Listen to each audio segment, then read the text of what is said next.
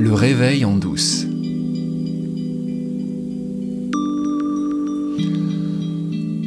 On en arrive au dernier épisode que je souhaite consacrer à cette histoire autour de mon expérience de retraite en silence, Vipassana. Ça fait maintenant plus d'un mois que je suis rentré euh, de cette retraite. Et ça fait un mois que tous les jours, à peu près une heure le matin et une heure le soir, j'ai maintenu ma pratique de méditation, comme le recommande euh, Satya Narayan Goenka lorsqu'il nous laisse partir le onzième jour. Quand j'ai reçu cette information qu'il nous conseillait de continuer la pratique, une heure le matin, une heure le soir, tous les jours. Et puis qu'il nous conseillait aussi de revenir chaque année faire une nouvelle retraite, en silence, de dix jours. Ma première réaction, ça a été de me dire, mais ça, je peux pas faire ça. J'ai déjà eu tellement de mal à trouver dix jours dans mon agenda. Comment vais-je réussir à trouver deux heures par jour à consacrer à la méditation? Dans l'agenda d'un occidental qui, qui plus est, réalisateur qui travaille pour des institutions, des musées, qui fait parfois des documentaires pour la télévision, comment trouver deux heures par jour pour pratiquer la méditation. Et pourtant, quand je suis rentré, j'ai ressenti cet appel-là, cette envie, ce désir de méditer, de pratiquer, et d'essayer en tout cas au moins pour quelque temps d'appliquer à la lettre la recommandation de Goenka. Il y a une chose qui m'a encouragé dans ce mouvement, c'est que parfois vous vous êtes peut-être aperçu que je porte une sorte de tracker, une bague noire sur l'index de la main gauche. C'est un tracker d'activité, vous savez, un de ces gadgets qui vous permet de savoir euh, en temps réel euh, à quel rythme votre cœur est en train de battre. C'est aussi quelque chose dont je me sers la nuit parce que je suis sujet à des apnées du sommeil et que j'essaye de surveiller un petit peu euh, la qualité de mes nuits. Et euh, ce qui m'a encouragé, c'est que mon tracker, lorsque je me mets en méditation et que je médite vraiment, c'est-à-dire euh, pas juste penser les yeux fermés, je me suis aperçu que mon tracker, quand je lisais les données qu'il envoyait à l'application sur mon téléphone, eh ben, il avait l'impression que je dormais. Et même que j'étais parfois en sommeil profond, alors que j'étais en train de méditer. Ça m'a encouragé parce que je me suis dit que je n'allais pas seulement devoir prendre le temps de la méditation sur mon temps de travail ou sur toutes les choses que j'ai à faire dans la journée quand je suis éveillé, mais que j'allais peut-être pouvoir aussi prendre sur mon temps de sommeil. Et depuis un mois, c'est ce qui se passe. Effectivement, j'ai réduit un peu mon temps de sommeil de manière à pouvoir faire euh, cet espace pour la méditation matin et soir. Si je continue, c'est que ça marche pour moi. Ça me fait du bien. Je suis actuellement dans une situation personnelle compliquée, une sorte de défi à relever que la vie vous pose parfois. Et euh, dans cette situation, la méditation me fait un bien fou que je n'avais jamais imaginé. Je ne pensais pas que ça ferait ça. Et euh, pourquoi ça me fait ce bien? C'est la question que je me pose. Lors de la conférence que j'ai donnée il y a deux semaines, sur euh, Vipassana et les trois principes, et que vous allez trouver aussi sur ma chaîne YouTube. En introduction de cette conférence, j'ai dit Tout ce qui nous arrive, ce sont des histoires. Toute notre expérience est conditionnée par les histoires que nous nous racontons. Et ces histoires déterminent notre expérience de la réalité. Et il n'y a que des histoires. Il n'y a pas une réalité objective. Il n'y a que des histoires subjectives. C'est l'histoire que tu te racontes dans ta tête qui conditionne ta réalité. Je l'ai dit euh, la semaine dernière et je ne vais pas arrêter de le répéter parce que c'est l'évidence. La réalité dans laquelle nous sommes, elle est mentale. C'est notre mental qui crée notre réalité. Et notre mental se nourrit d'histoire l'histoire des autres, l'histoire de nous-mêmes. Et plus on croit à nos histoires, plus nos histoires ont l'air réelles, et plus on souffre si ces histoires sont douloureuses, et plus on est joyeux, en paix, si ces histoires sont joyeuses, paisibles. Ce que raconte Goenka à propos des fondements, ce qui sous-tend la technique Vipassana, est une histoire que je trouve magnifique.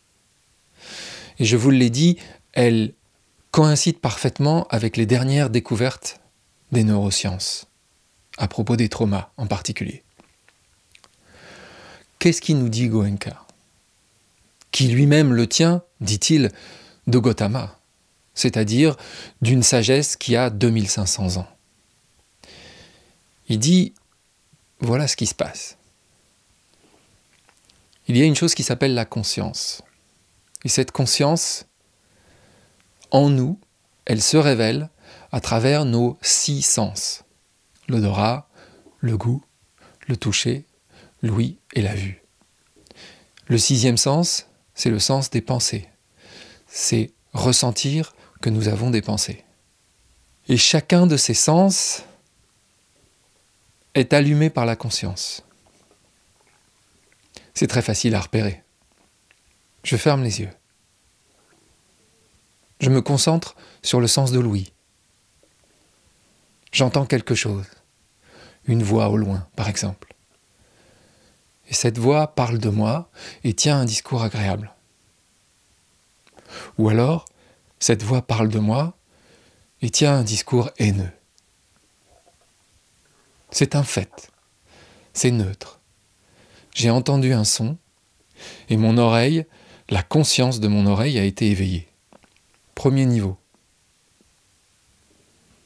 Deuxième niveau. L'évaluation. En fonction de ce que mon disque dur interne, de ce que ma mémoire a emmagasiné depuis ma naissance, je vais évaluer ce son. Qu'est-ce que c'est? Une parole. Est-ce que c'est une langue que je comprends? Oui.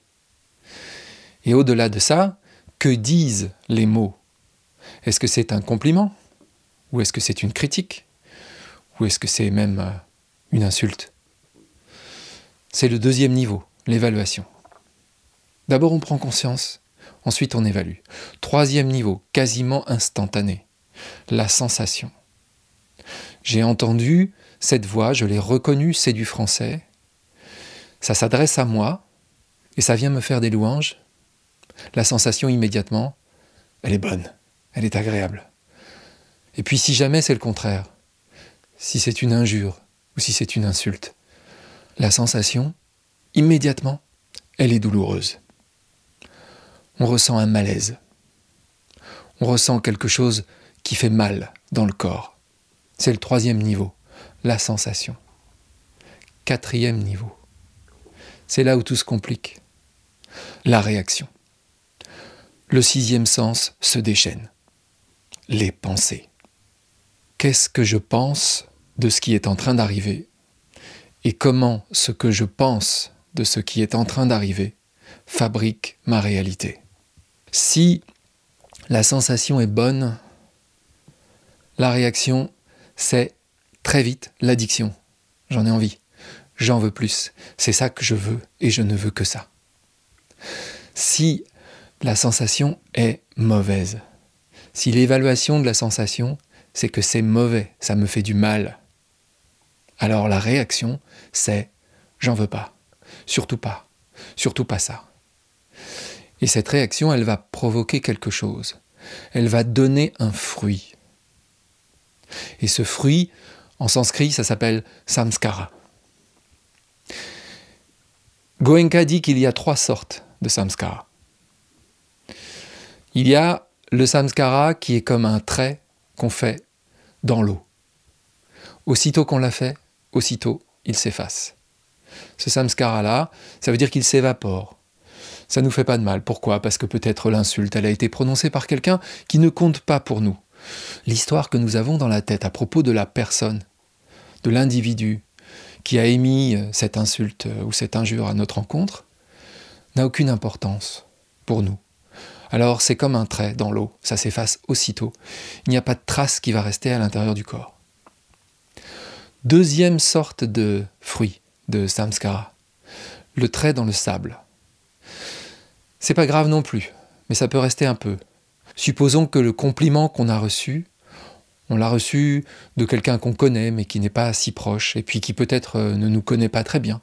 Donc du coup, on va être content de recevoir euh, ce compliment mais c'est tout ce que ça va nous faire. C'est comme un trait dans le sable, c'est-à-dire la prochaine vague va l'effacer. Pas de problème. Pas d'addiction pour ça. Et puis il y a le troisième fruit, le troisième samskara. Et lui, il est comme un trait gravé dans la pierre, avec un burin.